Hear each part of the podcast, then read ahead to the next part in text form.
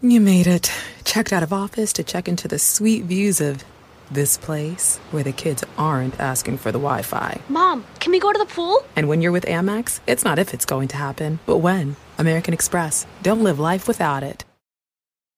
If your litter box could talk, what would it say to you? Good morning, lovely day, isn't it? Or perhaps, what's up with all the clay dust and chemicals you're laying on me and the cat?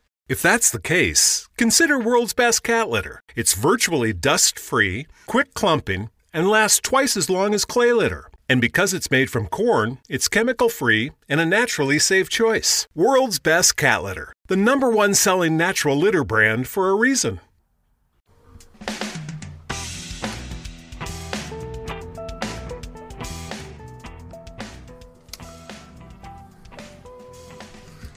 Good morning, listeners. This is Jim the Keys bartender. Let me take this thing out of my mouth.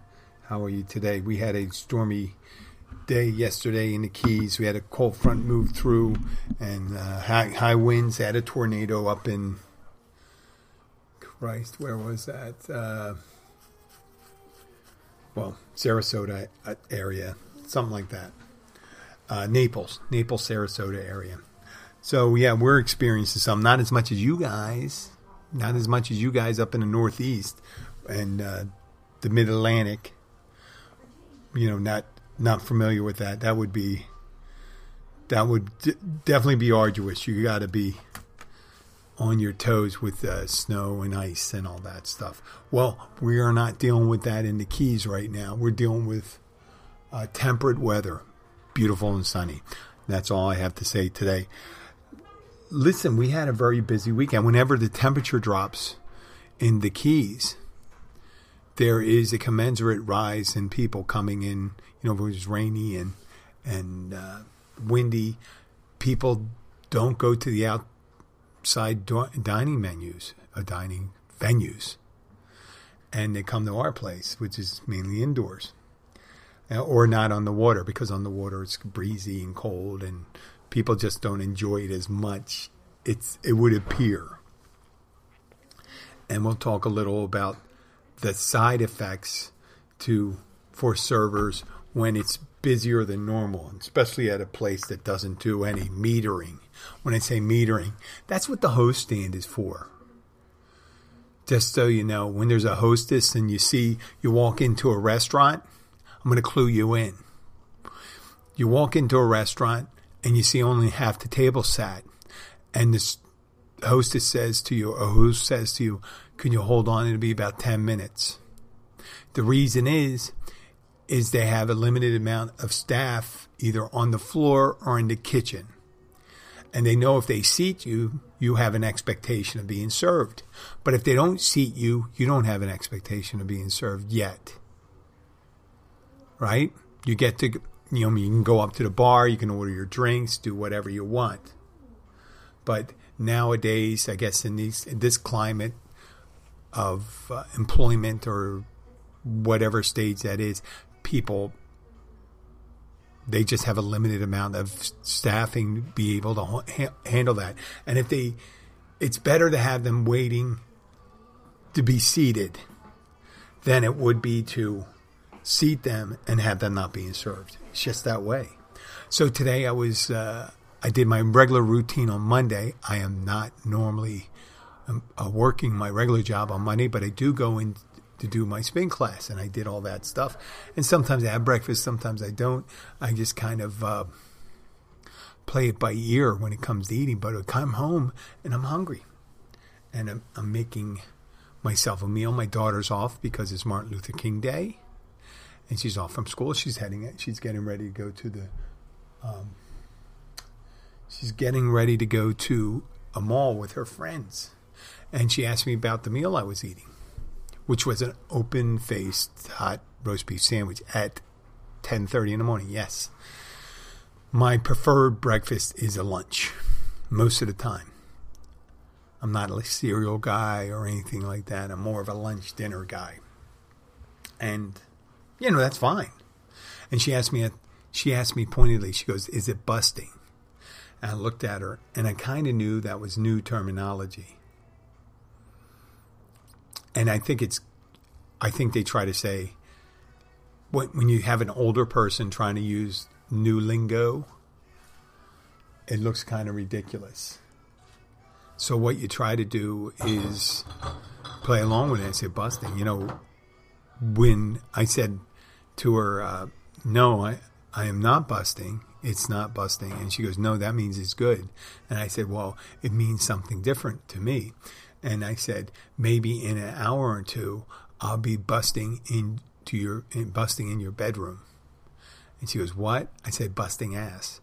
And that's what we used to say about 30 years ago, 35 years ago, when someone was flatuating or farting, to be exact. To who busted ass? Who's busting busting ass? And prior to busting ass, busting my ass means you're working hard. And prior to that, busted meant you're broke. You're broke. You're busted. There was a song by uh, Ray Charles, and I'm busted. It's a great R&B song. So as Urban Dictionary strikes again, to have so many meanings. You know, you have someone in their 70s, 80, 70s years old right now. They go through all the terminology, but they know it is busted, meaning that they're broke. Right? And prior to being broke, I think busted meant I'm all busted up, meaning that you're damaged, injured, sick, ailing, all those things. And it's interesting when you're thinking that one word. You're, you're all speaking English. You all understand the word busting, but you have a disagreement on what the meaning is. And literally, bust, I'm about ready to bust. And there was used to be bursting, bursting, busting, and bust, and bust also. If you just put bust and busting, I think it could be uh, bust is the breast area. So all these things, the Urban Dictionary, this is amazing, and it just goes. And by the wayside, it'll probably go because it won't last that long. It's just a colloquialism that people use, somebody who's popular, and then eventually it'll just drop by the wayside. I don't see it as something. It doesn't. It's not a pleasing sound. Oh, that was delicious. That was awesome. That was great. That was busting. I, I don't know. It does that. Well, you know, I was thinking about recently when I was filling out my daughter's passport uh, application, her renewal, how many things they ask. And I'm not going to give you any information off that, but if you fill those in, we take for granted our identification until we lose it. I mean, when we're 15 or when we're younger, we might have, we get our birth certificate and then you might get a social security card. Your parents could get you one when you're young um, apply for Social Security, and then you have a non driver's license, then a driver's permit, and then a driver's license. And there's all sorts of identification, and for international travel, a passport. And I understand completely now people would like to have it streamlined and just have one you know, if you get a driver's license, have one identification that shows that you're you're you're legal to drive, you're a citizen of this country, you're registered to vote. I mean, think of all those things. Just prove who you are. That's identification. It says, "I am uh, Janice Compton." I just picked that name, Janice Compton.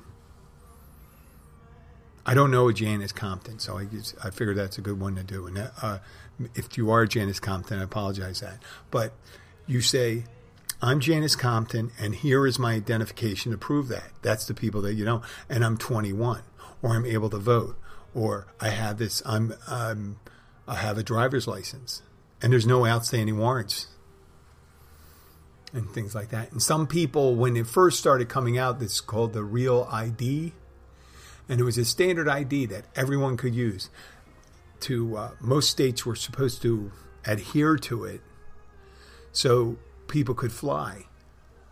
as security gets tighter because of more and more possibility of, uh, let's say, extra national behavior, I guess terrorists, I don't want to say terrorists, but terrorist actions. People want to know who's getting on the flight and to see where they're from. If you recall, if you ever seen the movie, The Bourne, was it Bourne Identity or Bourne, or the first one? Uh, Matt Damon, The Bourne Supremacy, or The Bourne Ultimatum, or the oh, what, what a stupid movie. I mean, it was a good movie, good fighting, but at one point he goes to a safety deposit box and he opens it up after he starts finding clues where he can get stuff that's supposed to prove who he is. And he opens it up, and there's, I'm going to say, six passports. All pictures of Matt Damon, Russian, French, English, American, German, just a ton Spanish. And it's so difficult. We don't find out, we don't really think about how hard it is or how important identification is until we lose it. And over the weekend, I got a call for someone that needed something signed. And they, this woman called for her husband, says, Listen, we have to send something to the state of Michigan. And unfortunately, my husband does not have, he lost his wallet or left his wallet or what, one of those things. And, and started me thinking, I was saying, well, secondary identification. Well, it's probably all in his wallet and stuff like that. And obviously, you don't have your passport because if you had a passport, that would be the same thing. He doesn't have his driver's license, but he has his passport. That's what people would say. Obviously, a passport works on all those things. A passport works. I if I give you a hierarchy of identification, passports on the top. On the top of it, and that's what countries allow as identifications. Whether they let you in or not, that's a visa. So that's a different issue, but uh, being able to identify yourself, passports accepted internationally. And passports were originally they were just handwritten documents with a picture on it. Where the country says, well, we agree that this is the person that is in this picture would you let this person in? And they didn't, be before computers and all that, before they were commonly used, people would just take a passport and stuff like that. And they wouldn't know unless you had a, uh, they have a handwritten list of people that aren't allowed in the country. They probably gave them a book, probably like the size of a telephone, some of the books, and just look through it and it goes, this person, let's see their name. Well, getting back to its identification for this person from Michigan, they couldn't, they didn't have it, and I said to him, I said, well, uh, do we have two credible witnesses, and that's people who aren't uh, closely related or financial would financially gain through, you know, whatever is occurring. If there's a business transaction or something, if it's a spouse, that's not normally a good one because you, you, you, need to have two people that are willing to identify themselves, give me their ID, and say, this is the person that they say they are. And you're pretty much making these two people liable for saying that is the person. And now they're the responsible party. They weren't able to do any of this stuff, and they were angry at. And they said, "Listen, we have a photograph of identification." And there's the tricky part, because in Pennsylvania, uh, not in Pennsylvania, in Florida, you're not allowed to uh, use a photograph of an ID unless it's that's the one they have. If they have a legitimate, I mean, I don't know if a state issues. I mean, a state can a state can accept a photo ID that's digitally presented. But if it's not accepted in this state, you're getting it notarized, which is Florida, it's all for naught. And they said, Well, what would you done if we had a license? I said I'd take a picture of it, but that would be proof I physically held the card and then I took a picture of it for the information, for my documentation. And she said, "Well, couldn't you just accept the the, the photo?" And I said, "Nope, can't do it in Florida." And then she she goes, "Who else can I see?" I said, "Well, what you're what you'll be doing is you'll be attempting to circumvent the Florida rules by doing that. I cannot stop you from doing that, but you can. I mean, I understand what you're doing." And she goes, "Oh, you're gonna?" I said, "No, I'm not gonna." I mean, I don't know who you are. There's no one to report. You're getting it done in Michigan. I that's the part. If someone found out they didn't have an identification, it's not the person you you you know you just accepted a, a photo of a driver's license, and they could take away your whole commission. But it's interesting, and with passports, when you're applying for a passport, they ask ask for things like yes, you're going to have to have present a birth certificate, a driver's license. Initially, when you have your pass, when you get your first passport, you got to present these items. And you have to have your social security number and the state you were born in. And then they'll ask you the name of your birth parents and what their their uh, uh, the maiden name of your mother was and their birthdays. And they're guessing for, especially renewal, they're guessing for that people won't have all these items handy, but you can have them handy. How hard would it be to get a passport in someone else's name? If you're caught, that would be, you know, you might have a real problem there, stuff like that. But it's it's really, if you think about it, there's people sitting around that have in the United States that have no identification let me repeat that. There's people that uh, are in the United States that have no identification. Now, they may have had it at one time, but they never performed. They may have had it taken away, like a driver's license. They might have. Um, and you got to be careful about if you're going to assume someone else's identity because you're also assuming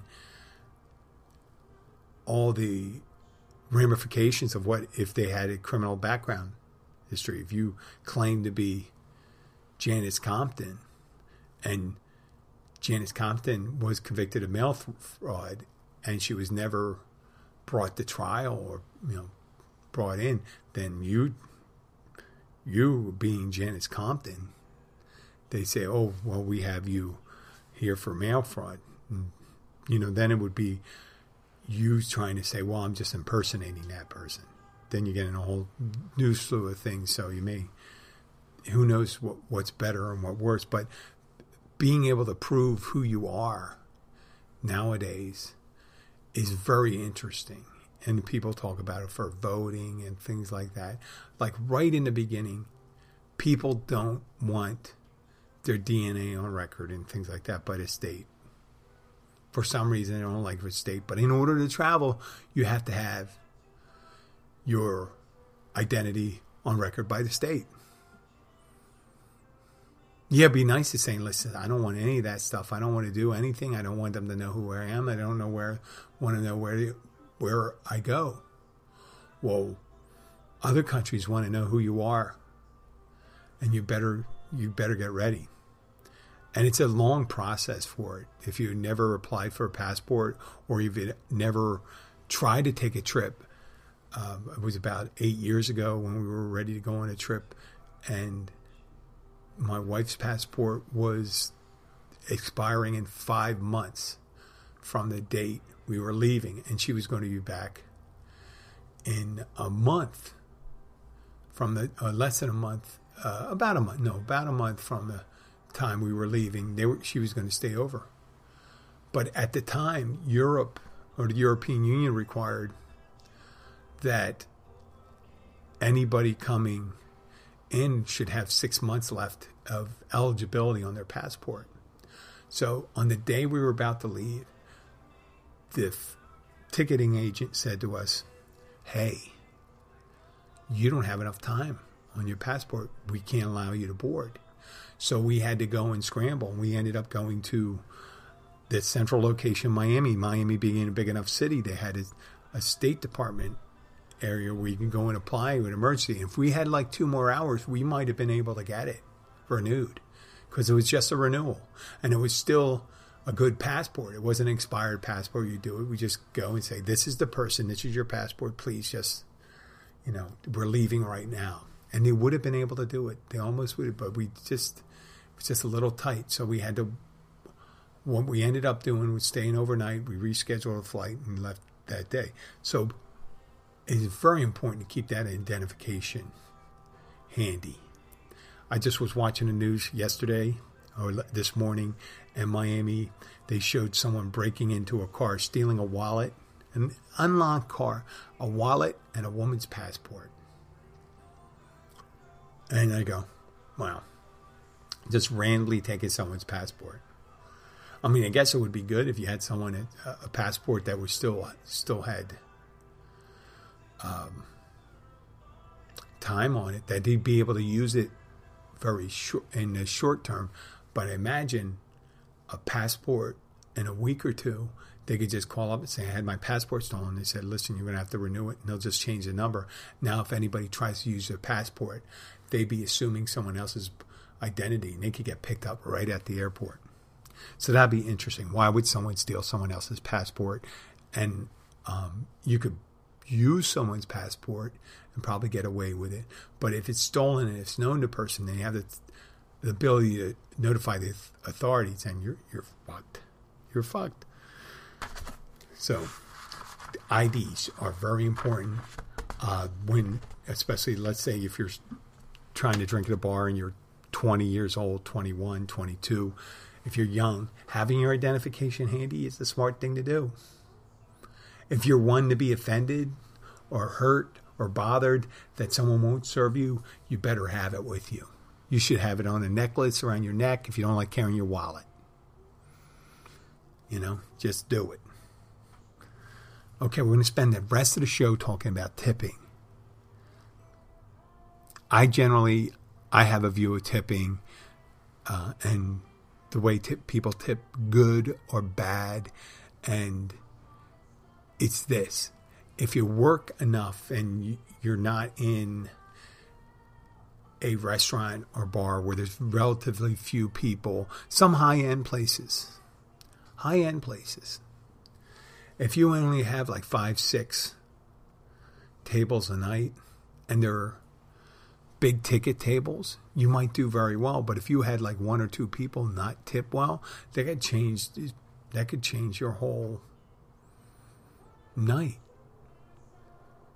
You know, two out of five, that's forty percent you can lose 40% of your your income because people decided not to tip. And people say, well, why do we have to tip? Well, you heard the history before. History, I mean, two, some people say that it's an, an acronym uh, or for to ensure prompt service. And uh, uh, one of these comedians said, like, it was kind of a medieval concept where a guy would just grab a, a bag of coins and say, You there, peasant, take care of the horses and put them up. And he tosses a little bag with him, a thing, and the person doesn't even look in it. He just grabs it and goes, Thank you, my lord, and takes it, runs off, scampers off like a peasant will.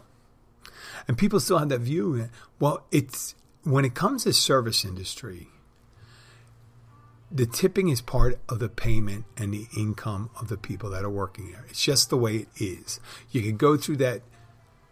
Uh, what's that? Reservoir Dog, Steve Buscemi dialogue, where the reason I don't like tipping, I want people where you know it's not my fault they chose to do this job, or the person that the employer should be paying the person, and things like that heard all the arguments, but I'm going to go over them step by step. And the main thing is, we don't, you don't, uh, people that tip well don't need to be instructed on when to tip and how to tip.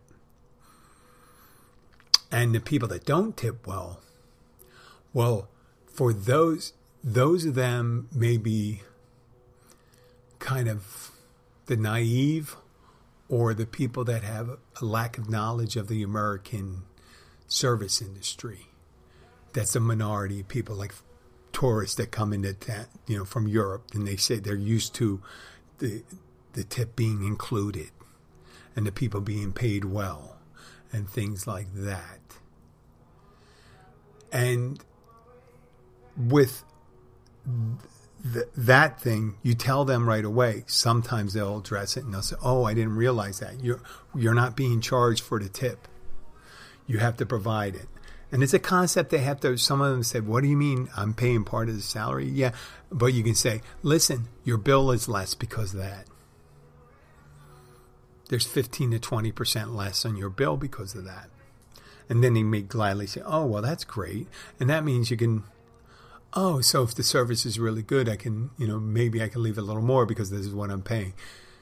So, you know, if you educate people like that, there's no problem. But then there's these other ones, and it comes down to they're just cheap and they don't pay any more than they have to. Okay, that's it. And they think well, the employer should pay their employees a living wage. But I don't want to be paying more for my food. Oh, really? Well, where's that money supposed to come from? Mm, you know, it's not my problem. Well, yes, it is because there won't be any service. It wouldn't be a restaurant. It wouldn't be you wouldn't be ordering food right now if it was if if we didn't sort this out. And let's say let's say everyone gets paid. And people say, well, that, that would be the easiest way. Just say everyone gets paid 15 bucks, 16 bucks, 18 bucks an hour. Think of any job that has no incentives, no chance for advancement, no chance to increase, and you're just going to get 15 to 16 dollars an hour and you may get a raise and things like that you may get a raise, but there's always going to be the top. The top will be like 16 bucks an hour, 17 bucks an hour. That's it. You're, no tips on top of that. We we urge people not to tip. That'll be what the employer say. Well, because we pay you, we, we tell people they don't have to tip because we pay you a living wage. Well, then what is the incentive? If you're going to get paid, if you get three tables an hour, and you just do it. You take care of the three tables. Well, if it gets really busy and you got to pick up six tables, and you say, well, service slowed down a lot, and the person seems to be doing the same amount of work that they do for three tables that they do in six tables, and they go, well, there's no reason for me to work any harder. I get paid fifteen to sixteen dollars an hour. Why should I bust my ass? It's not going to change the bottom line. Well, what about your pride in your work? My pride in work. Yeah, I understand that, but I mean, if I work real hard, stuff like that, I'll be tired at the end of the day. And I got to save a little energy because I have plans. You know, think of that DMV. How long the lines get there. People don't speed up at the DMV because there's a lot of people in line. They just go at their own pace. And then when it's closed, it's closed. Come back. Come back again. Come back and get, get any another day. Still work and you, you rush no more, you don't get any extra dollars. Okay, well, how about the people say, I tip, but I, I want to really get return for my tip. I tip. What I do is I put out now this this one practice I haven't I I haven't realized that I've seen it. I've seen money on tables before, but I've never known that it was exactly done for this reason. But I heard it several times. And you'll take a certain amount of money, let's say it's five dollar bills, five one dollar bills, and put them on the edge of the table. And the idea is, depending on the quality of service, they can either leave the five dollars there, or they start taking a dollar away if they don't get their you know, they, they don't get their order right, or they don't get their drinks refilled, or they don't feel the person's being polite again, and they start pulling it back, like it was a bet. Like it was a bet. You say, "Well, listen, I don't, I'm not willing to bet on this person anymore." Well, that that I can tell you right now, it's just a dickhead move. You know, but a good move, it, it's a good move. I like that. I like the dollar dollars being on the table, and if they you let the server know this, and you're pointing out to the server, that lets an experienced server know that they are serving a dickhead. And you say, you may say, "Well, I'm not a dickhead. I'm just doing it." Well, yes, you are. You're unequivocally a dickhead for doing something like that. Or the person says 15% for service is it goes down. Oh, I never leave more than five dollars. That's it. I don't care if it's a fifty dollar bill or a hundred dollar bill. I leave five bucks. That's someone that's either too stupid to know about percentage, what fifteen percent of a hundred dollars, which is the easiest one. Fifteen percent of a hundred dollars, fifteen dollars. Of fifty dollars, half that is seven fifty. And if fifteen percent is for an exceptional service, and you work your way down from that you're back to the dickhead category. But the happy news, the good news is bad tippers are a minority. And even smaller are the thieves, the people that try to run out on the checks. I start lumping them in because you start losing money when you're dealing with both of them. When someone, you know, fortunately, if someone runs out on your check, if you're you're working at a place and you're supposed to keep an eye on your table, I would just say nope. If the table gets up and leaves, and I'm in the back doing something like that, I won't be responsible for it. And if they try to do that, I would just go and say, nope, it's not. You know, it's one of those things. It's, as a business owner, you should have, you know, you should have things in place. Yeah, if you're there and the person walks out with paying the bill when you're there, maybe you're somewhat responsible. Somewhat. I have a. I don't think your job is to collect money from people. It's to drop checks, take payment, but not forcibly take money from a your server. I do it, but that's out of joy. If someone tries to leave, I will. I love trying to catch up. I only had in the last 14 years, I only had one person do that. And uh, tip stealers, there's tip stealers, people that take tips off tables and take them off bar and take, you know, they're, they're, they're the smallest amount. But usually that's a minority. But they have the biggest impact. People think about it. They think bad tippers. Bad tippers are generally the exception to the rule. But it's, you got to work with them. And it sucks. Now, if you're any of these, most likely you know but some bad tippers don't know. Some bad tippers is possible not to know. And I thought maybe if you're listening to this, you might be, you know, if you're if if you're one of the few that don't know you're a bad tipper and you've just never been blessed with any skills with math, and you need to have some evidence finding you say, well, how do I know if I'm a bad tipper? I ask people and they say, well, sometimes they go, oh, well, you're not a big tipper.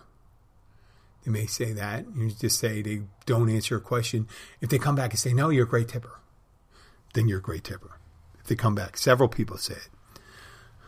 And not if you're scary and you're threatening someone. I'm talking about you got to be forthcoming. You got to allow them to be forthcoming. Um, but if you really don't know, there's the thing. Go, is there a local place you go to on a regular basis? If there's a local restaurant or bar that you go to and you're not related to the people there and you're not close friends, but you frequent there. If you come in and people greet you with a smile and they seat you and do this and do that, and they, you know, none of the, uh, it looks like the servers are quick to come and say hello to you and things like that, chances are you're a good tipper. But if it takes a while, and people, you don't always get the same person, even though the same person's always there, but they're saying, it's not my turn, you can have them this time. You know, chances are, and say, oh, they're so good tippers, I'm going to share them with you. No, they're avoiding you. They're avoiding you. If there's always a different server and there's not a big smile and stuff like the answer is you are not a good tipper and you're most likely better suited for places like the Golden Corral which is a buffet, and buffets of all sorts you should go to. That's perfect for you. I mean, you should be tipping them on your drinks, but then again, you already know that you're a bad tipper, so. and you should move around frequently. You're a big tipper, you should never go to the same place. You got to go like every other year. But if you're such a bad tipper and you get a big bill and you do it, they may remember you for years. They may have a picture of you and say, listen, this person's horrible. They don't forget. They don't forget.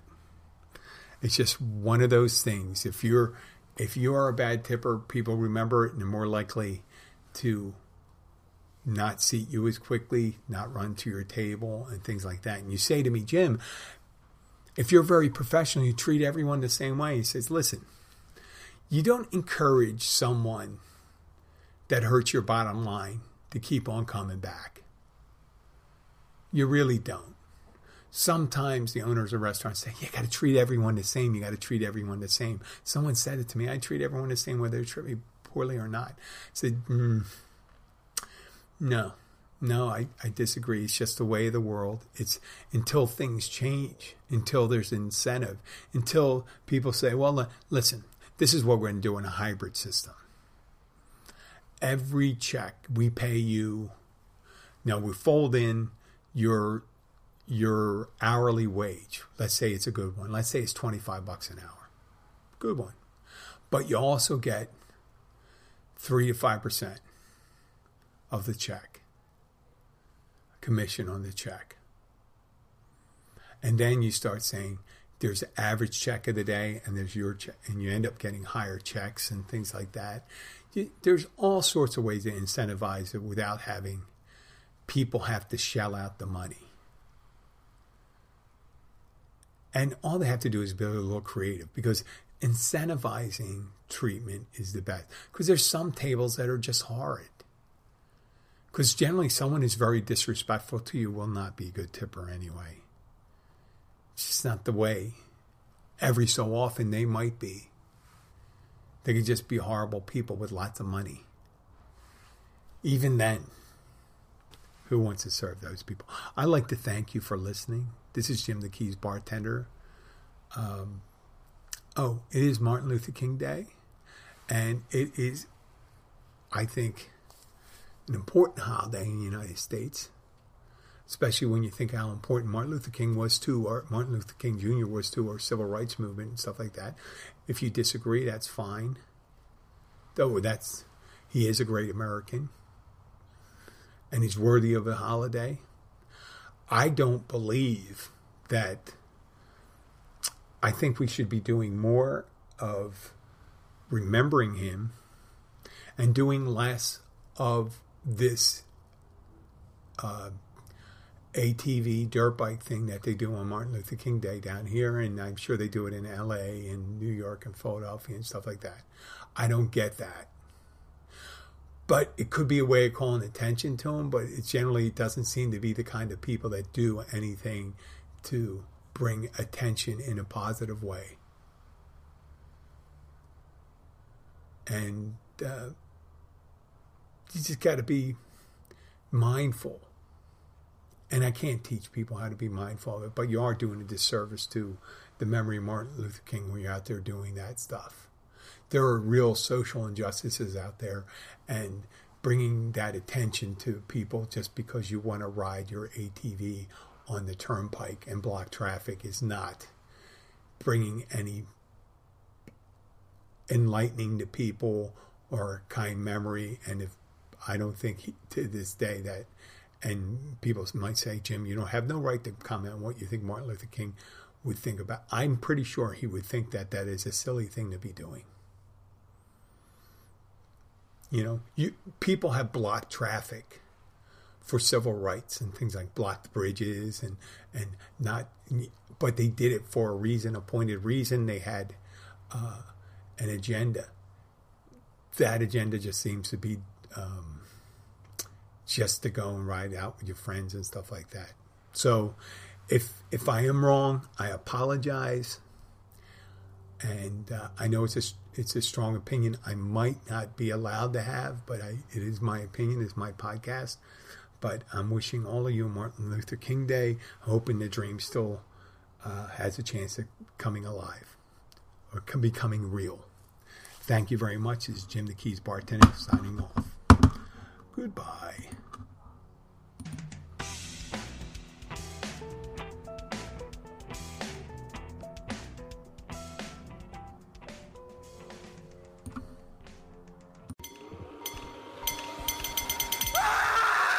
This man has just entered the gas price madness zone, pushed over the edge by skyrocketing gas prices. The remedy? Upside, the free app that gives you cash back for every gallon of gas you buy. Hey, wait a minute. Did you just say there's a free app I can get that'll actually pay me cash back on every gallon of gas I buy? Yes, escape the gas price madness zone with the Upside app and earn real cash back on every gallon of gas you buy. Yeah, yeah, yeah. Enough of the theatrics. Just tell me more about this Upside app. Okay, it's super easy. Just download the free app and use it whenever you buy gas. Upside users can earn hundreds of dollars in cash back. Wow, thanks, announcer guy. I'm downloading the Upside app now. Download the free Upside app to earn real cash back every time you buy gas. Use promo code MINUTE for an extra 25 cents per gallon or more cash back on your first fill up. You can cash out anytime. Just download the free Upside app and use promo code MINUTE for a 25 cents per gallon or more bonus on your first tank. Hurry into Mattress Firm's best Memorial Day sale ever. Get a king bed for the price of a queen or a queen for a twin and save up to $500 on Sealy. Plus, get a free adjustable base with qualifying Sealy purchases up to a 499 value. Or shop Tempur-Pedic, the most highly recommended bed in America, and save up to $500 on adjustable mattress sets in stock for immediate delivery. And get a $300 instant gift. Talk to a sleep expert today, only at Mattress Firm. Restrictions apply. See store or mattressfirm.com for details.